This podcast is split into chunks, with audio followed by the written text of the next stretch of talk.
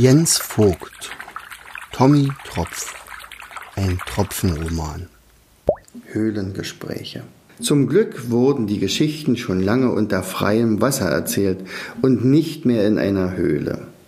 Selbst die größte Höhle hätte nicht mehr ausgereicht, um alle Zuhörer aufzunehmen.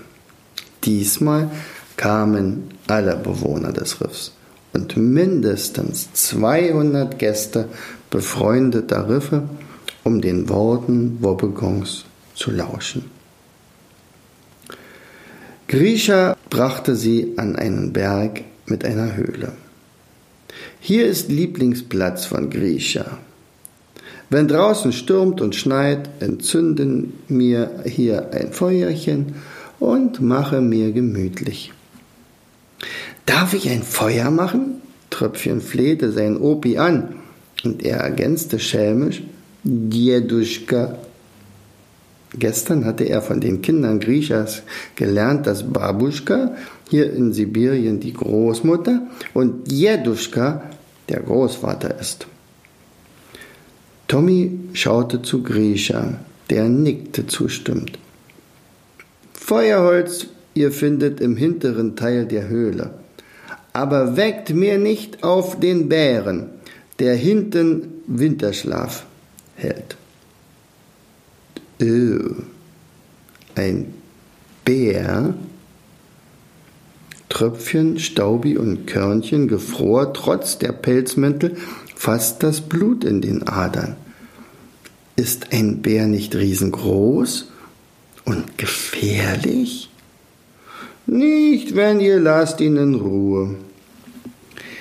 Die drei brachten das Holz zur Feuerstelle und tippelten dabei auf Zehenspitzen, nur um den schlafenden Pelzriesen nicht zu wecken. Bald loderten die Flammen und erhellten die Höhle. Staubi und Körnchen rutschten etwas dichter ans Feuer. Sie drohten ja nicht zu verdunsten, um dann als Kristall vielleicht die Höhlendecke zu zieren.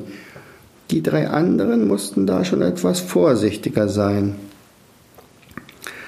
Als alle fünf am Feuer saßen, berichtete Tommy von Grishas großer Sorge. Der Plan war, dass wir heute darüber beraten, wie es weitergehen werde. Doch unser Freund hier, und dabei schlug er Grisha auf die Schultern, hat seit heute ein ähnliches Problem wie wir.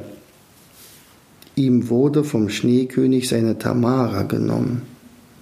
Die Kinder wissen nichts davon, also verratet euch nicht. Ich denke, wir sollten ihm bei der Befreiung helfen. Seid ihr dabei? Tröpfchen wollte wissen, wo hält er sie gefangen?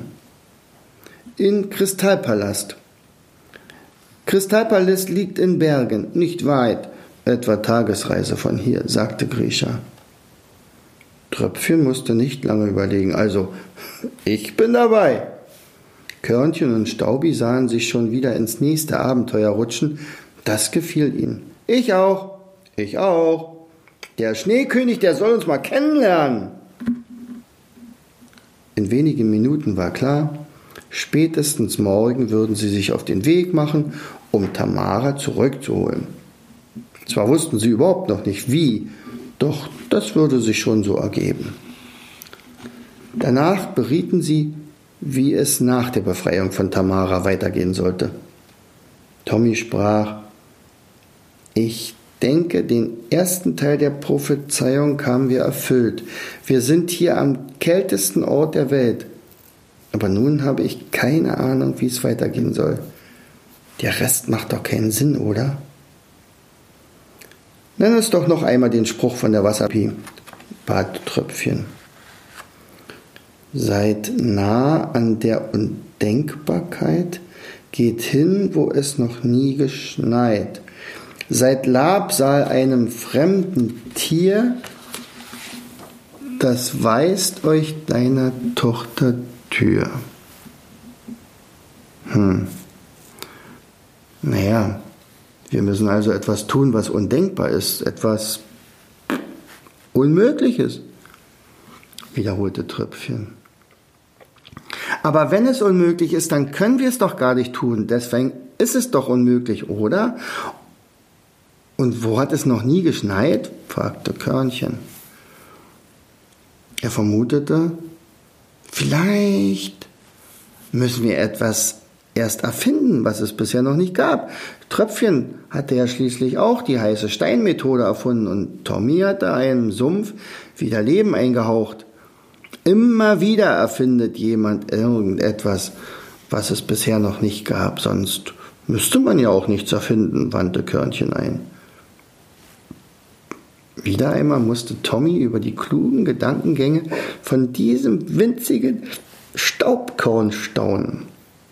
Ja, es könnte sein. Vielleicht müssen wir wirklich etwas erfinden, um etwas, was ja bisher undenkbar schien, doch nun doch möglich zu machen. Aber, aber nur was?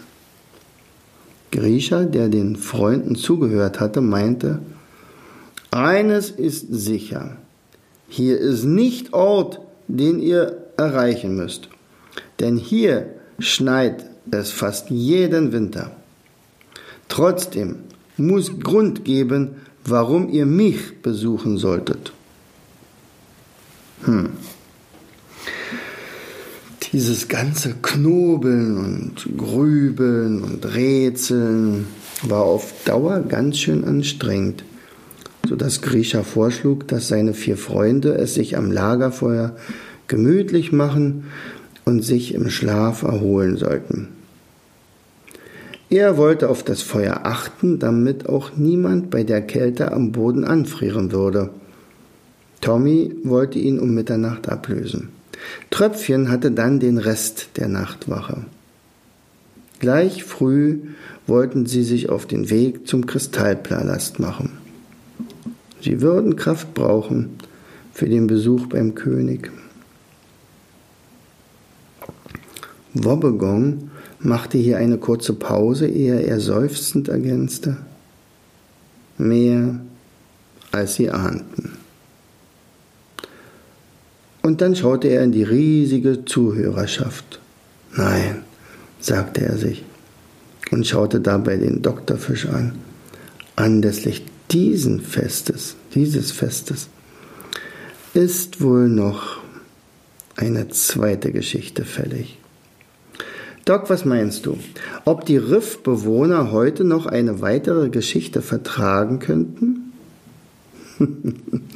Doc schmunzelte, denn niemand hatte sich bisher von seinem Platz erhoben. Alle, wirklich alle, hofften auf eine Fortsetzung.